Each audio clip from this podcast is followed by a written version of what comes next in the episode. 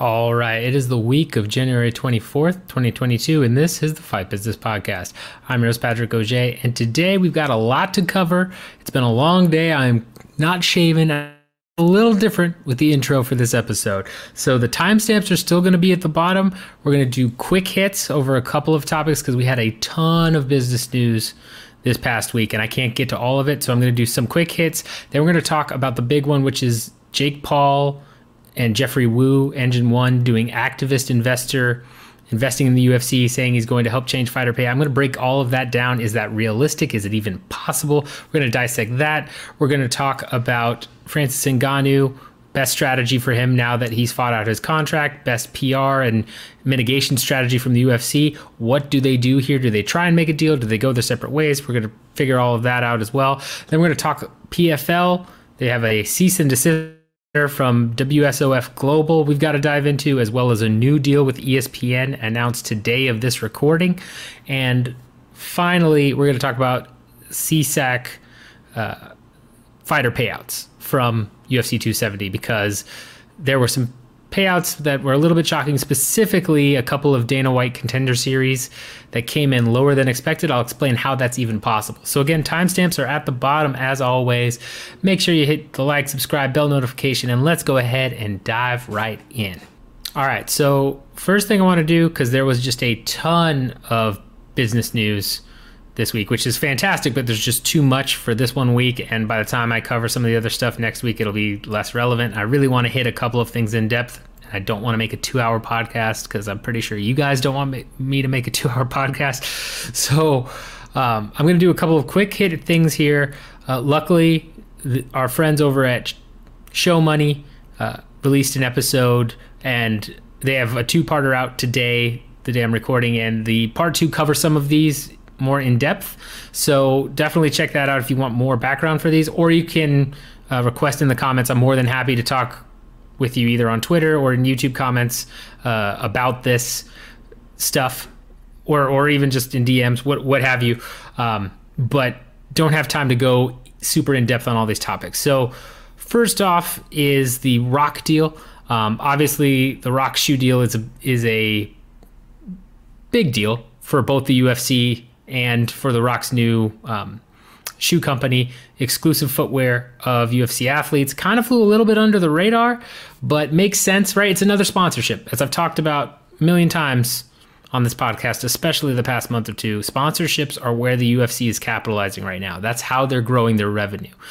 Yes, they're going to try and sell more pay per views. Yes, they're going to try and enter new markets. But right now, the hot ticket to growing revenue in the company is sponsorships. And as I said before, you're going to keep seeing these pop up and up and up. This is just one of those. Um, I think it's a good deal, especially with The Rock's brand and his name, right? He did the BMF title, um, but betrothal, so to speak, uh, for Jorge Masvidal when he beat Nate Diaz. So um, makes a lot of sense. Good, good brand synergy there. I think it's a win-win for both sides and and you can't really go wrong with the, the UFC because having The Rock be a, a spokesperson for your brand is a very good thing right now, considering how popular he is. So, makes a lot of sense. Um, one championship financing. They raised another $150 million uh, through some very big names, and, and they were new vest investors. These aren't, you know, old investors that are really continually um, putting money into it. So, I, I mean, I'm sure there was some older investors who re-upped, but the what they announced with this 150 million dollar deal is is brand new investors, some bigger names.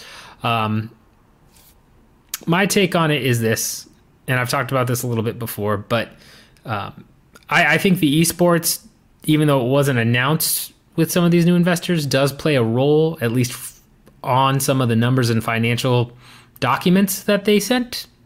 Um, hosting Dota 2 and, and that large tournament is, is a very big deal in the esports world. Esports is kind of booming. Having your foot in the door there and hosting that type of tournament is going to get you some recognition. So I don't think it is necessarily their main focus, but it probably helped their financial documents quite a bit um, and helped sell, at least in part, some of this stuff.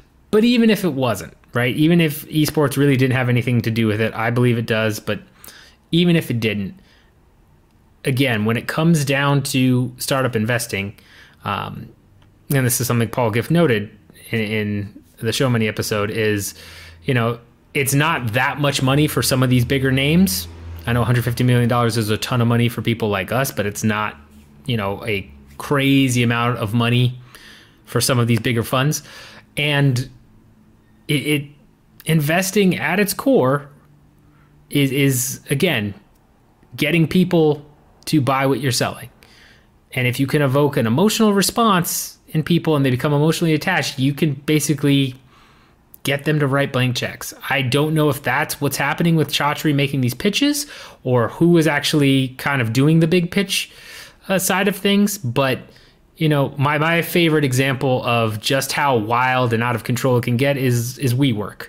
Um, there's an amazing article in the Wall Street Journal from 2019 that focuses on Adam Neumann and some of the things he did, including spraying a fire extinguisher on potential investors and then getting those investors to give him tons of money. Um, he didn't have a lot of technical knowledge. He didn't really have any technical knowledge for what he was trying to pitch WeWork as a tech company, but he had the personality and he had the salesmanship. And and that's all you really need for some of these larger funds, especially during a time period where we've had sustained growth in the markets and capital has just been flying off the shelves. Right? It's a very very open market right now and still is. I, I again, I've talked about this. I feel like it's going to shift here sooner rather than later. But right now, it's still very much a hey, we're going to bet on 100 companies and hope one of them hits to make all of our money back for a lot of these funds and these bigger institutional investors. If you've got a good sales pitch and a good salesman, you can do just about anything. WeWork 2019 was valued at $47 billion before they were supposed to go public. They ended up a year later being valued at $2.9 billion. when once all the dust settled and it kind of collapsed. But the fact that they were even close, and they were very, very, very close. Like we're talking extremely close to going on the market at an IPO at that valuation. The fact that they were even there tells you much more than you need to know. Go go read that story in the Wall Street Journal. There are a couple other stories out there. There's a book. Um, I've read part of it, but you know it's that is my favorite example. If you want to know exactly how wild it gets in the entrepreneurial world and what one salesman can do, go check that story. Um, last thing I want to quickly hit on for the quick hits is uh, UFC NFTs. So uh, UFC launched their NFTs this this week, um, this weekend rather, after UFC 270.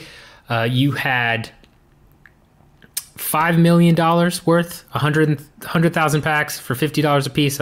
Hope I'm doing my math correctly, but yeah, yeah, that's five million dollars um, worth with a split between the UFC, uh, Dapper Labs, who's running this, same people that do NBA Top Shot, and fighters. Fighters get a cut of this. So um, Aaron Bronsteter tweeted about it quite a bit. He get, threw some examples out there. I think he said something like Cyril Gane and, and Ngannou are getting like thirty six thousand dollars from the five million. Uh, they had to end up recalling it because of a glitch. They didn't have enough champion moments, which are the more rare moments, in the packs that they were supposed to. So they are essentially refunding everybody that bought a pack, giving them a free extra moment, uh, and then it will, you know, go on sale again. So it definitely didn't go out without hitch. Um, the line for it was pretty ridiculous. I ended up using um, some credit I had from Top Shot to buy a pack and just see what was, you know, see how it worked um, from from the UFC side. Here, here is what I will say though about NFTs because there is a lot of people talking about how, yep, like it's ridiculous. Um, you know, uh, it's it's a picture or a GIF that you could just copy and paste. Yeah, I mean, I'm I'm not going to debate that, but here here is what I will say rather than get into that whole argument, right? They're just like trading cards, all of that. Because I've done, I've gone down that road a million times. There's not, but here, here is a valid business argument that no matter what side you're on, you should consider, right? A fad, even if it is a fad, right, is still is still an opportunity to make a fair amount of money on both sides. I mean, again, they sold out. UFC Strike and Dapper Labs, they sold out their packs. That's five million dollars, two point five, if if we're getting the splits correctly here, which is what was stated. We don't have the actual contracts, but this is what we were told. That's two point five million dollars for Dapper Labs and two point five or 1.25 million for the UFC that they just get for free, and then 1.25 million split split amongst fighters, which is better than a lot of current fighter licensing deals. Even if it's just a fad, you can still make ridiculous amounts of money on it. As long as the fad continues. If this ends up being, you know, NFTs end up being going the way of the Beanie Babies, for those of you that are old to remember old enough to remember Beanie Babies, right? Remember when Beanie Babies were insanely expensive? Like just outrageous? Heck, Pokemon cards is a fantastic example. I remember growing up, Pokemon cards, Charizard was, you know, holographic card Charizard was worth a couple thousand dollars. It was a big deal. And then it died down into nothingness for a decade, and now it's back up to just craziness and trading cards, all that stuff. This may end up being a fad. I can't I cannot tell you. Right? I cannot tell you if, if this is going to be a blip in time where, oh yeah, during this time you remember NFTs and, and we all look back on them and we're like, man, NFTs, that's crazy, right? I'm not gonna get into that debate. But even if that is the case, in a worst case scenario, there is still plenty of money to be made by the company issuing this as long as people are willing to buy. If you have a product that people are willing to buy, doesn't matter. Really does not matter. So ultimately, it, it's an important thing to cover right now on the business side because, again, gives fighters money and it gives the UFC money. And in some cases, you can make money on it. I will be candid in Top Shot, right? Top Shot for a while, NBA Top Shot was you purchase a pack for $3 and you automatically, like, it was free money. It was printing free money if you could buy a, a bunch of packs, you you got you almost always got a profit. That's how I had the credit to buy the NFC stuff. Is I wasn't super into it, and then I you know, saw some of my friends doing it. And I said, okay, you know what? I'm going to try this. And then I realized, oh, if I buy a pack for this and then I sell each moment in this, I get a guaranteed profit when it's all said and done. So I bought as many packs as I could and I ended up doing okay. so whether or not you want to go down the road of is this a fad is this a temporary thing versus you know will this become the new trading card digital trading card thing and all of that right now in the middle of it it's irrelevant it's important business that you have to take into account if you're a fighter and you're trying to get these moments so you can get the 36 grand or whatever it is, which is more than some fighters make for show and win. You, you, it's it is an important piece that we have to cover. So that's all I'll say about that. Those are the quick hits for this one. I know that NFT was a little bit longer, but um, let me know if there are any other topics you want me to cover. A couple of other ones that are a little bit more evergreen, I'll probably hit next podcast or the podcast after. Uh, but we got to get on to some other stuff. But let me know your thoughts about one championship, UFC NFTs specifically. I know that's a hot topic right now, so let me know about that. And um, the Rock's deal, right? Let me know, and and I'll be more than happy to answer any questions or talk about that a little bit further. All right, so big topic I want to hit today that I kind of shifted everything around for um, is Jake Paul made an announcement today that he is partnering with Jeffrey Wu and Engine One which is essentially an activist investor group, and they are buying stock in Endeavor, and they're going to work to bring about change from the inside out. Um, it a lot to unpack there. Um, let me pull up some of these tweets so that I can say specifically what Jeffrey Wu, who is who he was referencing, uh, was talking about. So Jake Paul, our partners, and I are excited to announce the latest anti fund VC investment, which again is um, essentially an investment fund founded uh, that states helping the best founders build Web3 crypto and the future. That's what the Twitter account states. Um, and our goals for the business as impact investors and venture capitalists. Um, let's see here. Jake Paul says, I've invested in EDR, parentheses UFC stock with my partner Jeffrey Root to focus on UFC ESG standards relating to fighters. We believe EDR can drive long term economic value by increasing UFC fighter pay and providing them health care. Reaching out to Engine One to partner on this, quotes, endeavor. Um, so then Jeffrey Wu goes on UFC has faced a rising chorus of criticism for the exploitation of its athletes. Uh, the heart of business ratio of revenue going to athletes versus owners and leagues is well below industry standards. This disparity hurts long term shareholder value and is not going to magically change.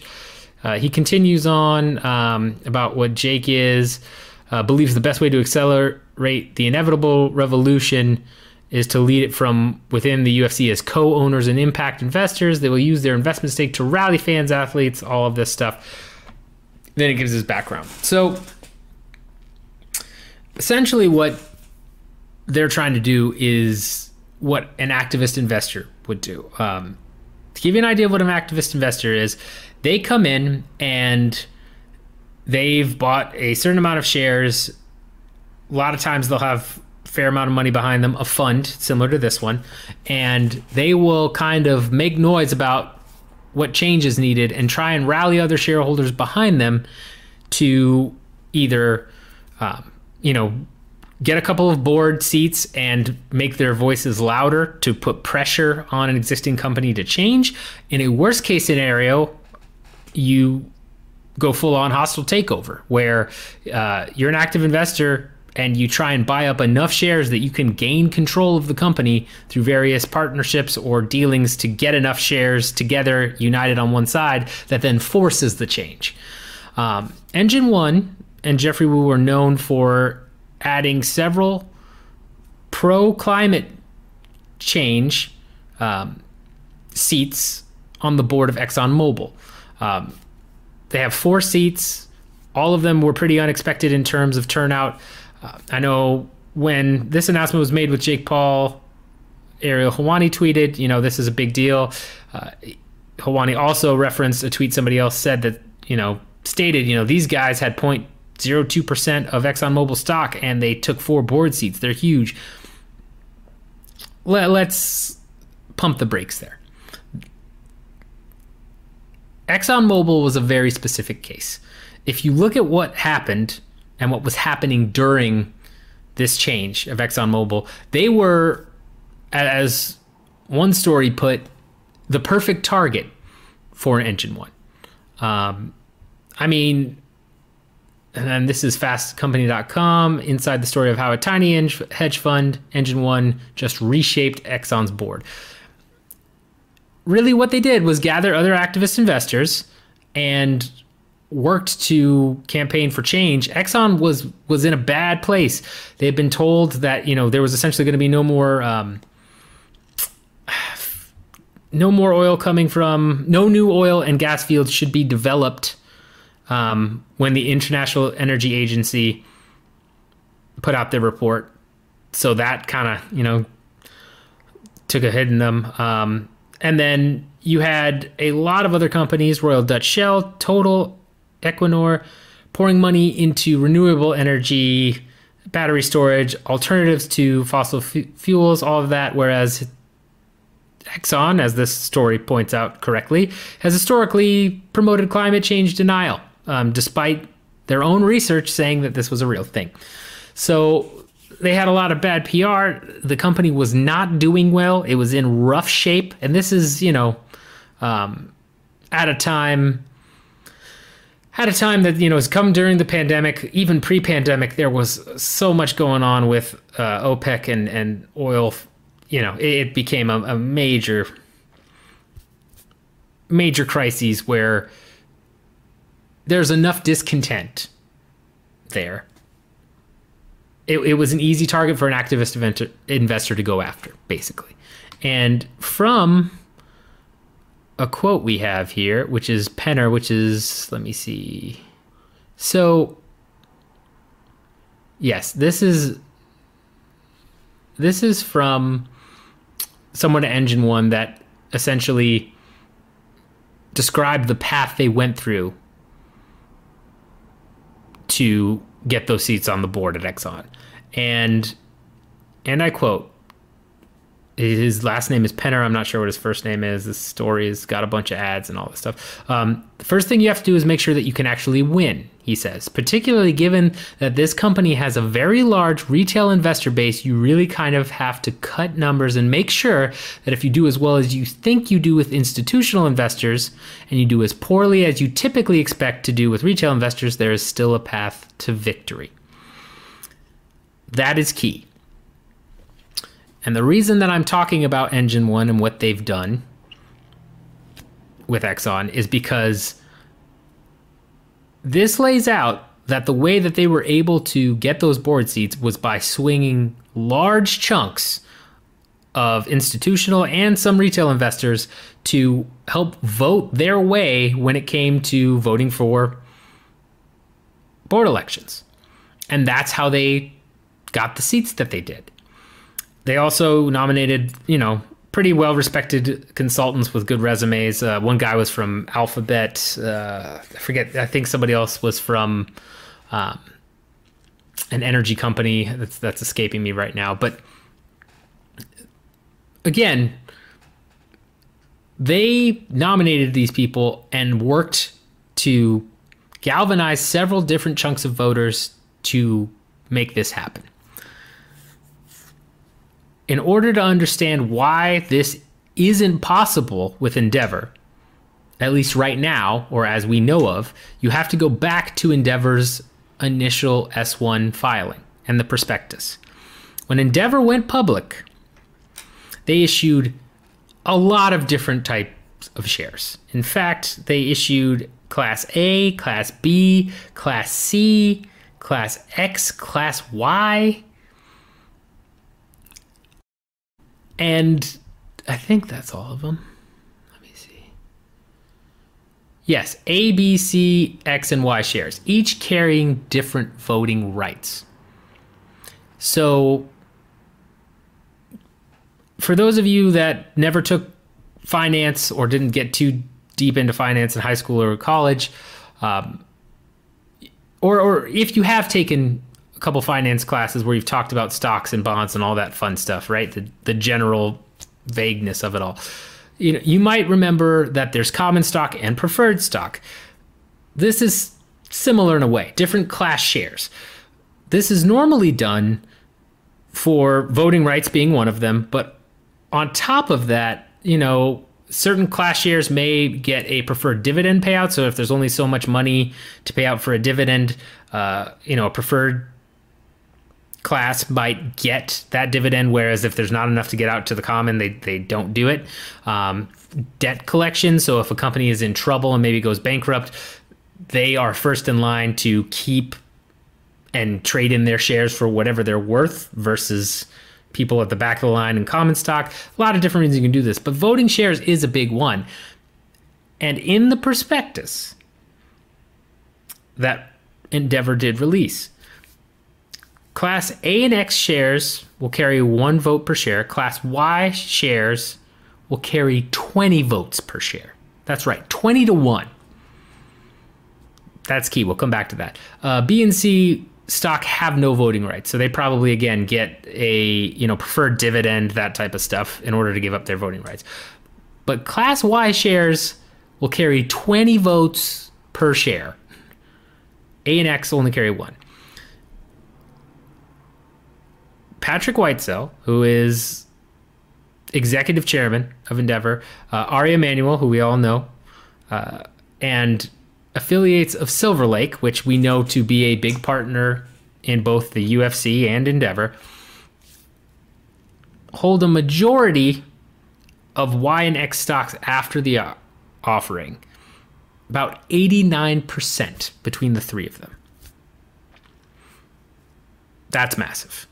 Um, it says in the prospectus, and I quote, as they will be able to control any action regarding the general approval approval of our stockholders, including the election of our board of directors, the adoption of amendments to our certificate of incorporation and bylaws, and the approval of any merger or sale of substantially all of our assets. That phrase is key. And that's in a prospectus, right? So this is being sent out when they're doing their IPO to try and get institutional investors. They're going to hold all the cards, regardless of what the other shares do. And keep in mind the EDR that you can buy through your stockbroker or whatever app you're trading on, Robinhood, Fidelity, Schwab, uh, whatever you have, right? If you go into your your app, your brokerage app, and you buy a share of EDR, you're buying class A. One one vote per share. Patrick Whitesell, Ari Emanuel, and Silver Lake is pretty much all Class Y. You cannot just go in and say, you know what, I want to buy a Class Y share on your brokerage account. That's not how that works. So even if Jake Paul and Je- Jeffrey Joffrey Woo, I hope I'm pronouncing that right, um, go in and buy up a ridiculous amount of the leftover shares that are on the market right now. Um, Aaron Bronsteter again had tweeted out today. I think it's like two or three million in volume or something like that. Even if they bought all of those, they still can't overrule Whitesell, Emanuel, and, and Silver Lake. The only way this works, and this makes a difference, is if they somehow have a way to get one of those three to vote with them. And really, it almost certainly have to be for big impact. Uh, biggest impact would be Silver Lake um, and the affiliates. But yeah, even if you had Emanuel or Whitesell, which I think is 17 and 14 respectively, you could maybe get a, uh, a couple seats on the board, but you can't make full change there. You can't. Um, you can maybe get a seat on the board and cause a little bit of a ruckus, but you're going to get outvoted, and it's still going to be the Emanuel Whitesell Silver Lake show. And there's no reason right now to think that Jake Paul and Jeffrey Woo have somehow found a way to buy Class Y shares from those investors. Maybe there's been back deals been going on maybe they know certain people, right? Um, they obviously have a fair amount of influence. Maybe they are working on the back end and somehow getting those Class Y shares. But if they don't have Class Y shares, it doesn't matter.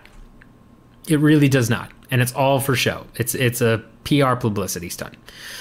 So right now we have to take it at face value, and it's a PR publicity stunt. There's nothing else going on. It's as simple as that. Um, but yeah, that's that's how it works. So I know a lot of people are saying this is big. They hope to work from the inside out. As it stands right now, unless they have somehow bought Class Y shares, which means they've had dealings directly with Whitesell Emanuel or the affiliates of Silver Lake, and we don't know about it, which is hypothetically possible, but again, doubt it. Unless that's happened, this is smoke and mirrors with no real teeth at all.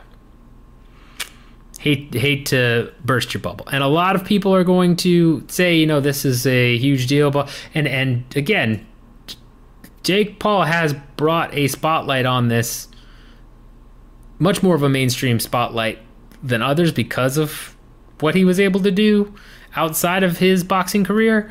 Um, so it, it does put a little bit of PR pressure on Endeavor, but it's not going to actually force them to change at all. It's it's just not going to happen. As I said at the top of the show, humans are emotional, and it's always possible that you know there's a petty squabble that breaks out between Whitesell or Silver Lake and or Emanuel and Whitesell, who knows, whatever, and and and they get on board, right? Eh, politics are always part of the game, but I doubt that happens, and I doubt even if they have some sort of squabble, they align with Jake Paul and Jeffrey Wu. That's my two cents on it, but it's again not a huge deal, not as nearly big a deal as people expect. It is not that Jake Paul went in, bought a huge chunk of Endeavor, and now is going to show up to board meetings and be like, "Hey, what's up?" They'll be on investor calls. I'm sure they'll find a way to be heard on investor calls where you dial in, right? Um, because they'll generally take any shareholder questions. And I'm sure Endeavor will do their best to screen said calls for the most part. But yeah, I would imagine Jake Paul will find a way to get somebody, some proxy in who gets through screening and then ends up being Jake Paul or Geoffrey Woo um, or one of their partners asking harder hitting questions. Um, but other than maybe some ruckus on an earnings call, nothing else is really happening here. It's it's just you know is what it is, and and again, the markets may react to this. Um, I believe Endeavor was down a dollar thirty three cents today, um, which is, I mean, the market today in general, the past two days has been super volatile, but um, you know, they, it could cause some retail sell off or some, you know, to speak, but not going to be a huge deal. So, sorry to burst your bubble, guys. It is not a legit activist investor threat unless they have Class Y shares. If you hear Geoffrey Woo or Jake Paul talk about Class Y shares, different story. And then I will revisit this. But I cannot imagine they have made that deal where they're going to be able to get board seats and do things of that nature. So, sorry, Ariel even though I know you're probably not watching this, uh, but you know that's it's not nearly as big a deal as you think it is. And it, on the surface, sure, it looks like holy crap, it's all this stuff, but dig a little bit deeper, it's it's smoke and mirrors, pretty much through and through. All right, so another thing we of course have to talk about on this episode is Francis Ngannou defeated Cyril Gane, kept his belt, um, and has fought out his contract at this point. It will trigger a championship clause, which I'm sure the UFC will enact, uh, meaning that I think it's three fights or one year, whichever comes earlier. Um, but Francis Ngannou has confirmed that his contract sunsets and is essentially over come December of this year that's what he had said December. My guess is late December, might be early January, but he's saying December. We'll roll with that. So in December of this year, Ngannou is a free agent, hypothetically. Now he talked on the MMA Hour with Ariel Helwani about how he left seven million dollars on the table, which was again probably offers to sign a new deal, get paid three million or so, or three point five million as a base plus pay per view points. Um, but again, would have triggered a whole new deal. So it would have been five years from that point because he said he talked about the Stipe fight. So you do 3.5 with Stipe and gone. makes sense. Um, you know, great interview, very candid between Helwani and him. But he chose to fight this out. And as I've stated pre UFC 270, um, you know, I, I truly believe he sits out here and he waits for a year to be up, and then he looks to go into boxing. Um, that would be my guess. What should he do? Let's look at it from from Ngannou's side first. Then we'll take a look at UFC side, especially given the Dana White antics at UFC 270. So, a lot of people have been talking about, well, what about fighting Jon Jones, right? What about fighting, you know, getting paid more to fight just heavyweight contenders? It's not it's not that much of a stretch to think that if Ngannou were to stay in the UFC, there wouldn't be too many contenders for him, right? The biggest threats I personally see are a rematch with Gane and Stipe. Just because Stipe can make adjustments. We've seen him do that with the DC fights. He could come back and, and end up finding a way to beat Ngannou. Um, but those are his biggest threats.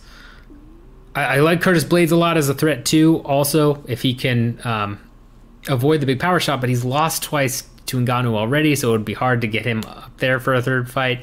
Uh, I think he, you know, dismantles a lot of the other guys, Volkov, um, Aspinall, who's rising. I think right now, anyway, he, beats Aspinall. There's there's not too many visible threats for Ngannou. He's gone through most of the heavyweight division's strongest competitors.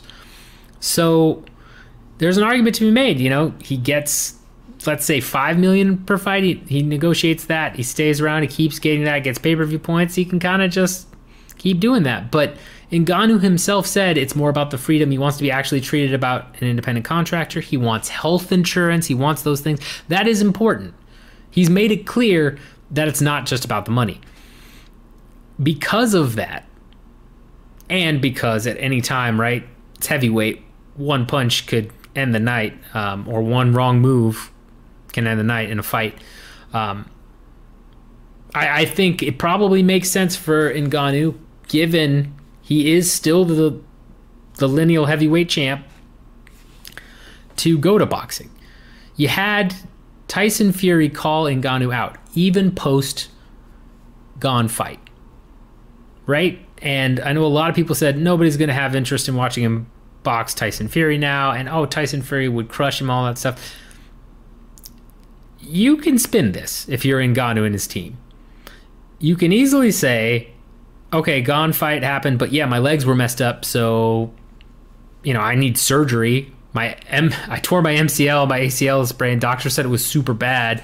I was wearing a leg brace up until two weeks out of the fight. It's easy to be like, yeah, that that performance wasn't the best, and even with all that, I still wrestled and did what I had to do and and kind of write that off and use that as a narrative.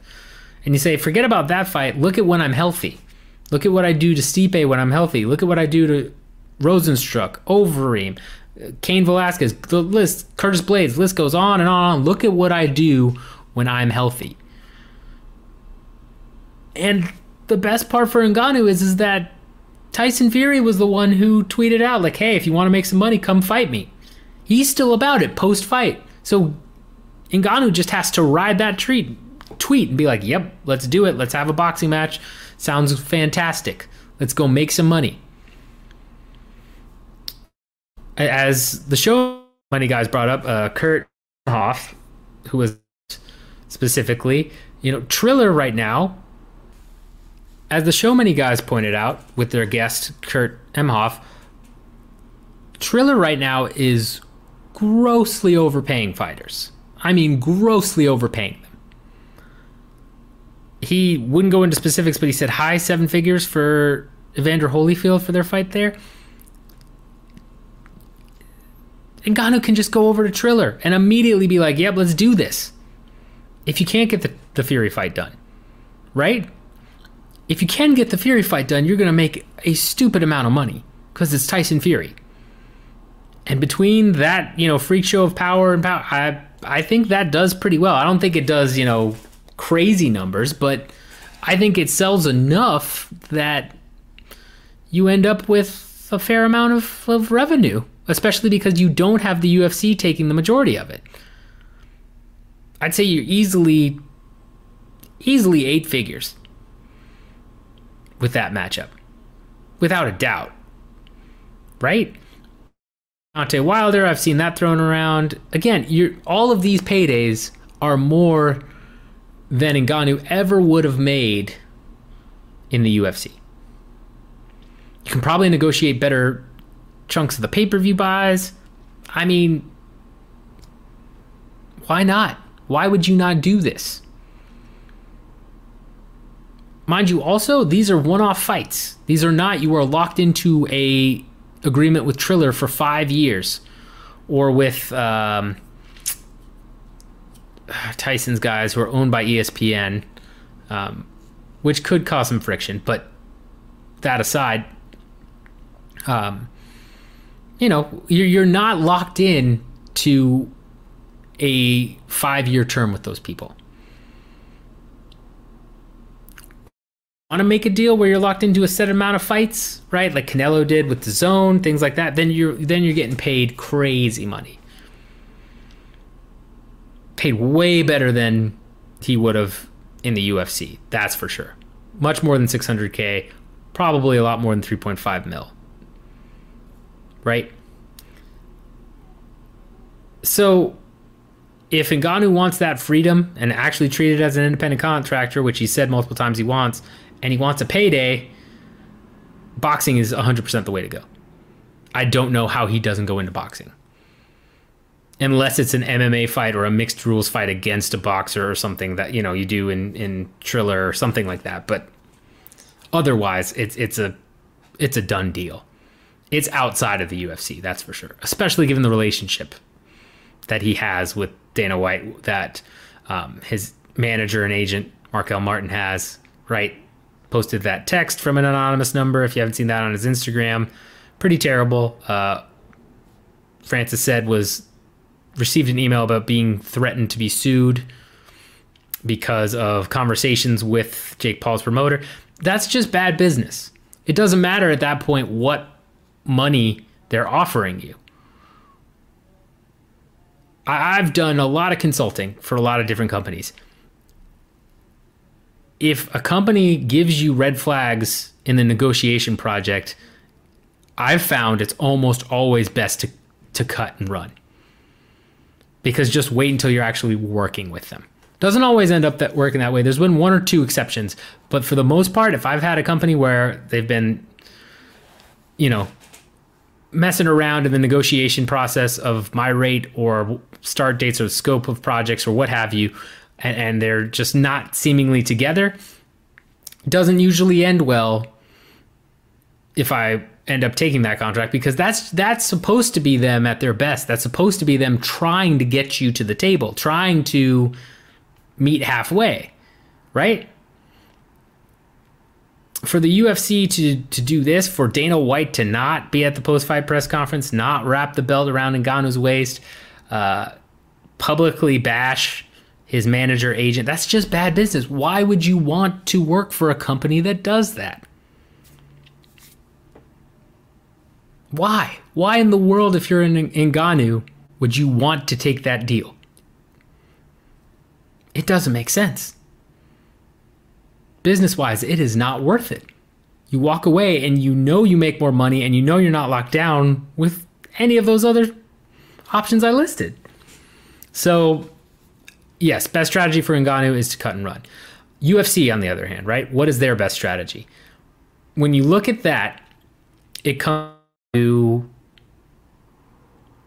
you know, PR is not great, optics are not great. But again, people are emotional. I saw Josh Gross, our own, over at Sherdog, talking about how if you know it's a proxy war between CAA and WME, sort of.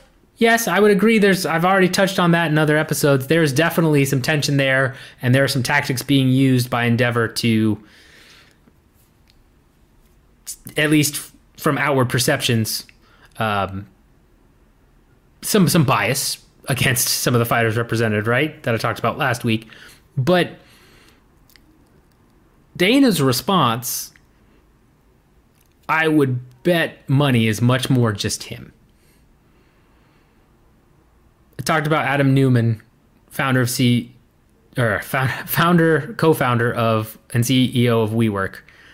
Again, go read that story. Go read what he was like go read about what a lot of startup investors or a lot of CEOs actually being like. And yes, that is a startup. That's, you know, different, but Endeavor is still pretty new, right? At least this version of Endeavor. Um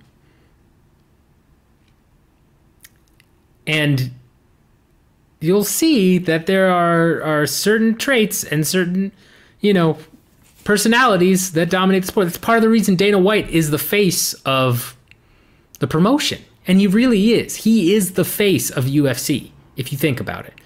Yes, there's McGregor. Yes, there's Adesanya, all of that. But White is really the face, the business face of the UFC. even though it's owned 100% by Endeavor at this point, even though he doesn't do a ton of the fighter deals, you got Hunter Campbell um, doing a lot of the deals, right, for fighters and things of that nature.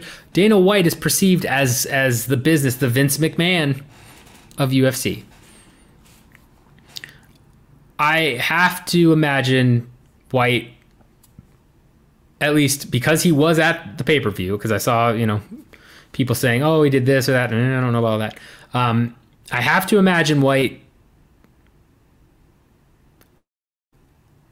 had an emotional response to heavyweight fight, especially because it was pretty even going into round five. Seemed like Gane had it, and then he didn't. Um, yeah, I, I can't imagine there wasn't some emotional reaction there. PR again, not great to have your your president not show up to each press conference uh, or put the belt around the heavyweight champion, or at least be in the cage to put the belt around the heavyweight champion. I think for the first time ever, he was in the cage with Stipe when Stipe grabbed the belt out of his hands. Um, I think he's been in the cage most every other time, and so again, him not going to the first pay per view of the year post fight press conference, but he showed up to Kattar versus Chikadze press conference. That's not a great look. What you do with the UFC, if you're the UFC here, is you, you, you know, maybe make another offer, bump up the money a little bit, but you probably know at this point you probably done deal. You you kind of just move on. You pretty much just do what you got to do and you, you don't bring extra light to it. You have White just have kind of measured responses, say what he repeat what he's been saying about, you know, we'd love to have you if you want to be here. If you don't, go ahead and leave. And just keep reiterating that fact and say, next question, let's talk about something else and try and divert it away. That's all you do. Then you end up with an interim heavyweight title fight, maybe four or five months in. The fact that Francis is injured, you can play that up, especially if he's having surgery, right? You can say, oh, well, we've got to have an interim fight because Francis is in, injured. We don't know his contract status, all that, blah, blah, blah. You can, you can mention it, but you essentially blame it on the injury. You have the interim fight, and then when Ngannou leaves, you just promote that winner to undisputed and you keep on rolling. It will pass it is not a a damning this is it like this is going to start the tidal wave of of trouble things in my opinion i think this is a ripple and i think if you have more champions start to step up and say this and do this then you're looking at a problem but right now i think it's in the best interest for the ufc to let these guys go and to kind of just ignore it do a classic ignore it from a pr's perspective it will pass. It has passed before. There have been other champions and other people that have, have voiced displeasure, have voiced issues, and ultimately it has passed. Now, of course, you have the lawsuit that's bringing pressure and all of that. You have Jake Paul making a big ruckus. Sure, that's all fine and well and good, but Endeavor is still in a strong position and has all the leverage. There's none of this right now that changes the leverage. The only way the leverage truly flips is if you get enough champions to say, you know what, my contract is going to be up soon with the new five year clause, too. And all of a sudden, start leaving. And then if they all start congregating together at a particular promotion, then you are in trouble right? Let's say everybody left. Um, leaves, and then year later, less than a year later, Usman leaves, uh, Adesanya leaves, Jones leaves, and they all end up in PFL together, or Bellator, or one. Then you're in trouble because now you've got multiple top tier fighters all in a promotion together that could maybe on a particular show rival you. especially with the type of shows that the UFC likes to put on in order to keep costs low, right? Uh, and that goes back to the scarcity videos that I have talked about in the past. You you lose that scarcity where you're controlling the majority of the scarce resource, you start to lose your competitive advantage. You start to lose your competitive advantage, then you're in trouble. Until then, it, it's you ride it out and you, you keep on turning the cogs of the machine. So again, Ngannou's best strategy: get out, go to boxing, do one of those things. Especially right now, wait for more people to get out of their contract, and then maybe you look at talking with them and going to a promotion together. Could go that route, but for right now, get out, go do boxing, go do Triller or mixed rules, whatever you want. Um, go do that. That's the best strategy, in my opinion. UFC best strategy is to repeat the same statements over and over and divert, deflect. Classic, you know, PR 101. You have a prepared set of answers to a couple of questions you know you're going to get asked. You keep saying that. People keep asking. You say, let's move on. Next question. Here's my answer. I already answered that. Move on. You see it all the time in other sports, right? Football. Antonio Brown, how many people were like, what's the deal? And they're like, yeah, he's not doing this. That's all I'm saying. That's all I'm commenting on it. Next. That's what you got to do if you're the UFC. Because this too will pass for the business side. It will. All right, next thing we have to talk about today is the PFL, and not in depth anyway, their new deal, but more a cease and desist letter served to them by WSOF Global. So, again, I'm recording this on Tuesday, the 25th, to be specific, and news releases come out. PFL has extended with ESPN, and apparently Kayla Harrison according to Donn Davis, um, is, is imminent to come back for the next season. Not shocked by Harrison, especially with Joanna saying it was pretty close to being done, and with Nunes falling off, um, probably got a better deal than she had originally, using the tease of Nunes and Dana White's comments as leverage.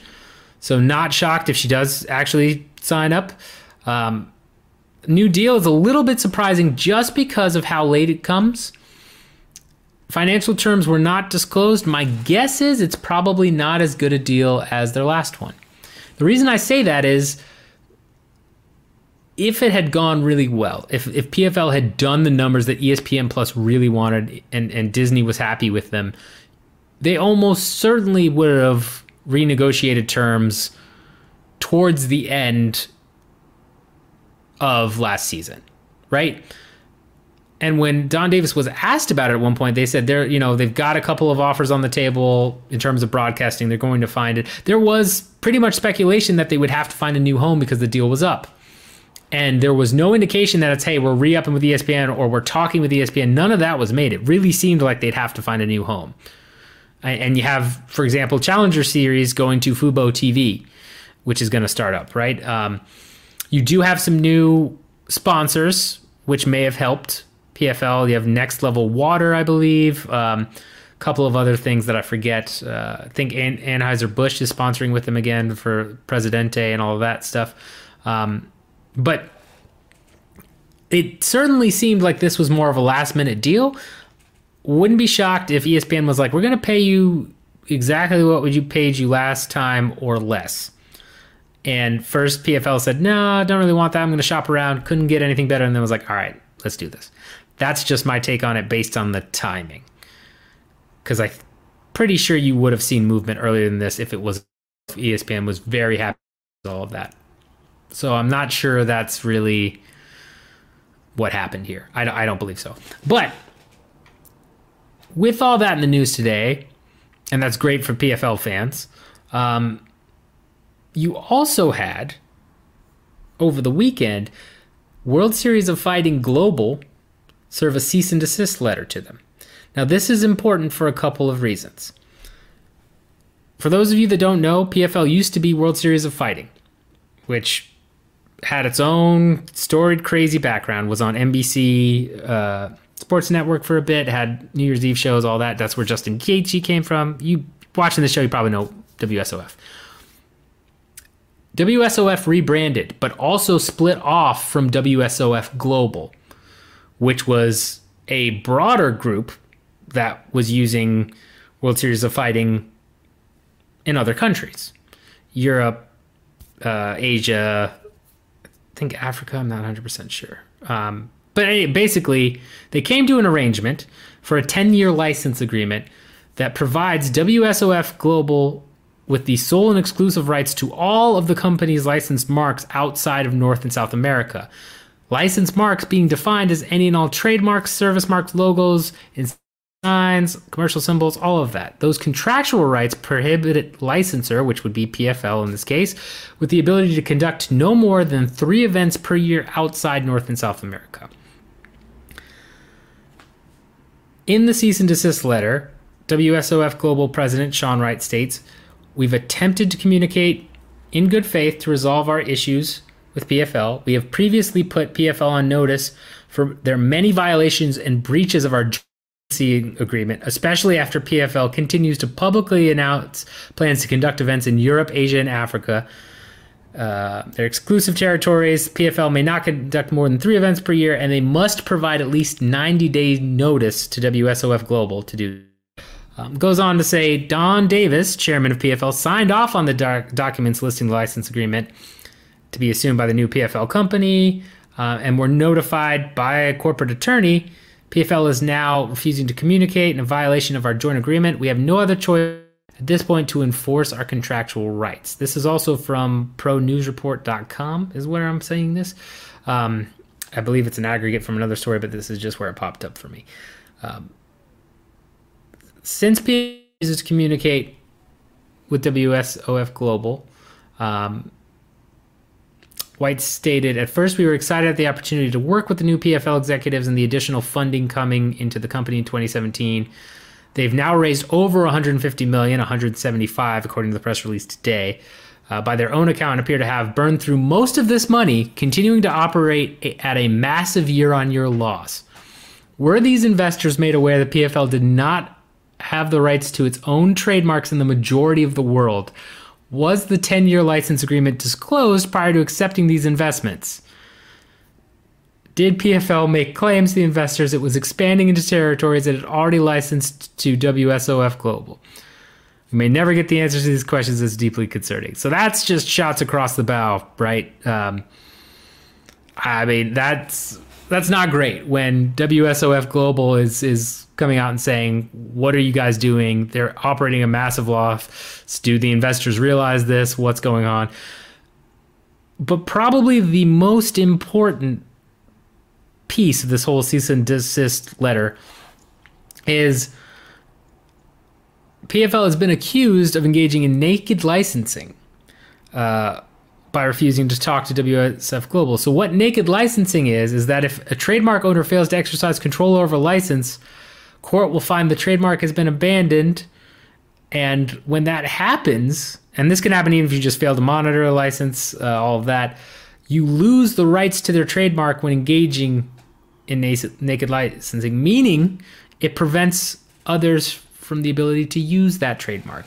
So again, that essentially means that if PFL has, is found to be engaged in naked licensing and a court agrees that that's the case, anybody can make PFL stuff. Anybody can take that PFL logo, uh, make merch, start a company called the PFL, build a website that talks about the PFL. Anybody can do that. You lose your trademark rights, which is massive and huge for a startup MMA promotion that is continually trying to compete with the UFC, Bellator, One, all these guys. More so UFC and Bellator. One is its own issue that, you know, we already know about. But Wright went on to say, and I quote, why PFL just refuses to discuss these issues with us is mind boggling. Our company and staff have spent years supporting the organization that hard work is in vain if PFL loses the rights to protect these trademarks. Hemorrhaging money year after year is not a good operating business model, especially since after wasting that enormous amount of money, PFL viewership is only half of what WSOF got on NBC Sports. That is about as that is about as much of a public fu as you can do. um, I mean, you're you're just saying the PFL is terribly run. It's a huge issue. All these things. That that is a giant fu to the PFL from WSOF Global, and again, if they lose those trademarks, they are in major trouble. We've already talked about how viewership is not where they wanted. Um, yes, they're getting some sponsors now, which is good, and and they have a broadcast deal which goes for one year with the option for ESPN to extend. So it's not another two year deal; it's only one.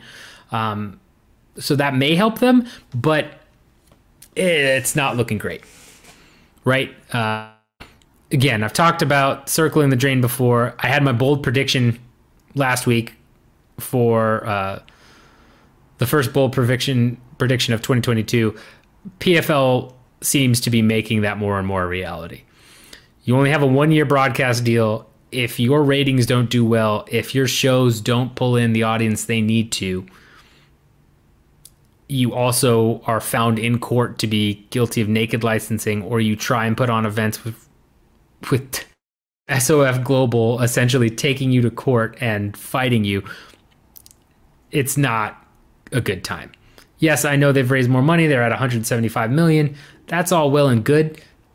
They've burned through a lot. The fact that that Sean Wright is just publicly lambasting them, it certainly looks like it could be the death knell for PFL.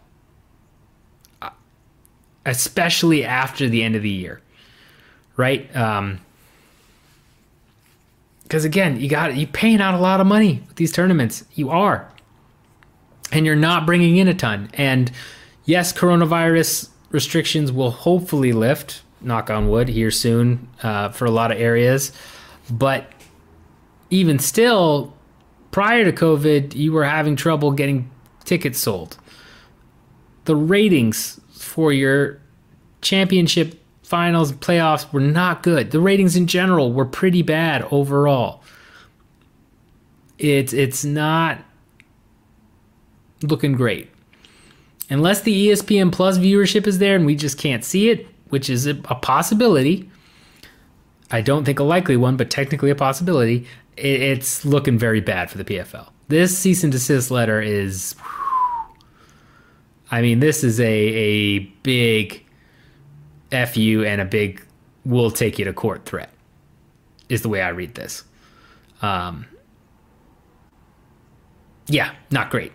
So we'll see what comes of it. I hope PFL pulls it out again. Uh, I know some people have accused me of being against the PFL. I'm really not. I I love the format. Actually, I would love to see bigger names in the PFL. I'd love to see it succeed. I think competition is great for all parties involved, especially the fighters. And I am a big merit guy, so even though I think the PFL scores need a little bit of tweaking, and you have some issues like you did last year with the the overturn of the the fake tap and all of that stuff, or the ghost tap rather. Um, you know, you've had some of those issues for sure, but overall, I like the concept, and I'd like them to keep tweaking it and to succeed.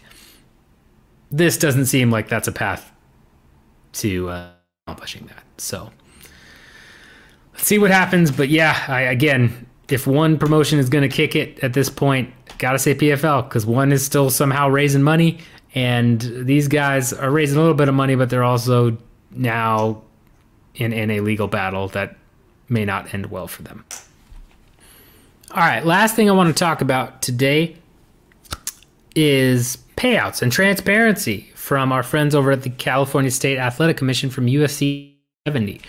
Uh, so, while a lot of other commissions are kind of, you know, making it harder to see what fighters are making, what they're doing, all of that, good old CSAC is still releasing fighter payouts. They're also doing the weight cutting thing, which I, I believe is important.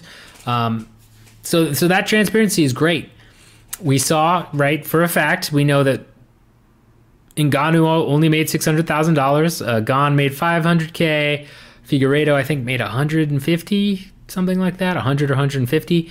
Um, but what really, you know, because a lot of people were saying, "Oh, these payouts, you know, show how crazy the fighter pay is." Yeah, but those have always been there. People are just finally kind of more media is, is waking up to it, which is fantastic. And Ngannou's contract situation um, really highlighted it this time, so that's good. But the ones that stood out the most to me were the 10 and 10s, which came from Dana White Contender Series. Because, again, a lot of people had said the minimum now that the UFC had raised things to and all this stuff was 12K, 12K. 12K to show, 12K to win. That's the assumption that we were basing things off of. So to see that 10 and 10 was interesting. But this goes back to what I believe I had talked about, I think it was a month or two ago, when we saw the Dana White Contender Series contract. When those fighters sign that contract, they're signing to fight for Dana White Contender Series LLC its own LLC company. They're not signing for the UFC. That is crucial. Because I think that's how they get away with the 10K 10K. Because keep it keep in mind, right? Um, if you subcontract through Dana White's Contender Series, you have the agreement with DWCS. DWCS has the agreement with the UFC. You get to fight on the UFC stage, but whatever you sign for DWCS holds give you a real world example. As an independent contractor consultant, especially when I was younger and just starting out doing my independent contracting, I often would go through a recruitment firm. If you've ever worked in software space or um, you know the tech space, and, and you do a independent contracting agreement, you you almost certainly go through a recruitment firm where somebody reaches out about a job and it's not the actual end client. It's a recruitment firm who wants to hire you. They they say they will you know kind of guide you on how to get the job with the end client all that. So i did a lot of work where again i would be hired by company xyz they would recruit me for a job at maybe um, let's say apple even though i personally didn't work at apple but let's just for this case right the end job is at Apple, and I'm being recruited by company XYZ, and we reach an agreement on pay. Then I go and interview with Apple. Apple likes me and they say, okay, we're good to go. I'm agreeing to pay, let's say, X amount of dollars. Let's, for stupidity's sake, let's say I'm doing, um, you know, I'm new. I'm a new right out of college guy. So let's say I'm doing some entry level business analyst work for $30 an hour. Right? $30, $35 an hour. That's what the recruitment firm is paying me. The recruitment firm then turns around and charges maybe $60, $70 an hour for me as a resource. And then the recruitment firm keeps that money on top. That happens all the time, especially in tech. And the reason why is again, recruitment firms go out and they use their kind of sifting through people um, to you know find good candidates for particular jobs that again might be six months a year. They're not long term. So Apple doesn't want to deal with that, and then they're also not paying benefits. You're not paying health, uh, dental, all that. At least Apple wouldn't be. The recruitment firm would pay for my vacation, health, whatever. And depending on the firm, maybe it's good, maybe it's garbage. Depends. All all depends on the actual firm. I've worked with both where you get a higher pay rate and you get almost no benefits. Uh, you get a lower pay rate, but you get actually good benefits you might see at you know a nicer company. Some companies offer the option of you can either come in at hourly or you can come in at salary, etc. So again, that is, is kind of what goes on in the tech world. Um, independent contracting world, especially with developers, uh, you know, BAs, project managers, all those guys. That's a world that I lived in for a long time and still still kind of live in. Um, but same thing happens here. Is okay, you signed to fight Dana White Contender Series. And if we like you, we sign you. And then what we do is we have you fight for the UFC and yes, even though it's all kind of owned by its own company, and in fact, it might actually be separate. That's another thing here. It might technically be that Dana White truly owns Dana White Contender Series. I don't think that's the case, but it could be. Um, a different group of people could own DWS LLC, and then they say, okay, we're going to get you fights in the UFC. And then you fight in the UFC, but you're stuck that 10K, 10K contract. And rather than, you know, Dana pay, pocketing the 2K for show and win or whatever, um, that just saves costs on Endeavor side. That's how that happens. So, yes, UFC can say, well, we have a contract minimum of 12K, 12K. But Dana White's contender series can say, well, we have a contract minimum of 10K, 10K. And they can get away with it that way. Now, mind you, if you fight out your contract from Dana White's contender series, then you pr- almost certainly get an offer from the actual UFC. That is higher. It does do a normal pay bump. You don't go from 10K to 12K, right? Um, that probably happens, especially if you're more of a rising star. But that's how they can circumvent that process. That's why you saw fighters get 10K, 10K. Also explains why more and more fighters are getting hired on the contender series, and then other fighters are getting cut from the UFC because they're essentially subcontracting to themselves in order to cut down on cost. And they will continue to do this until a lot more guys, majority of them I would guess, come from contender series because it's more cost effective from a lot of different ways. It also might help them tax wise. I'm not 100% sure on that because it is an agreement between two separate entities. Not sure exactly how that works. Uh, depending on the specific agreement, it could go a couple of ways. But either way, cuts costs. That's why you see 10K, 10K. Um, expect more of that when we do have fighter payouts. We won't have them often, unfortunately, but expect more people getting signed to those deals.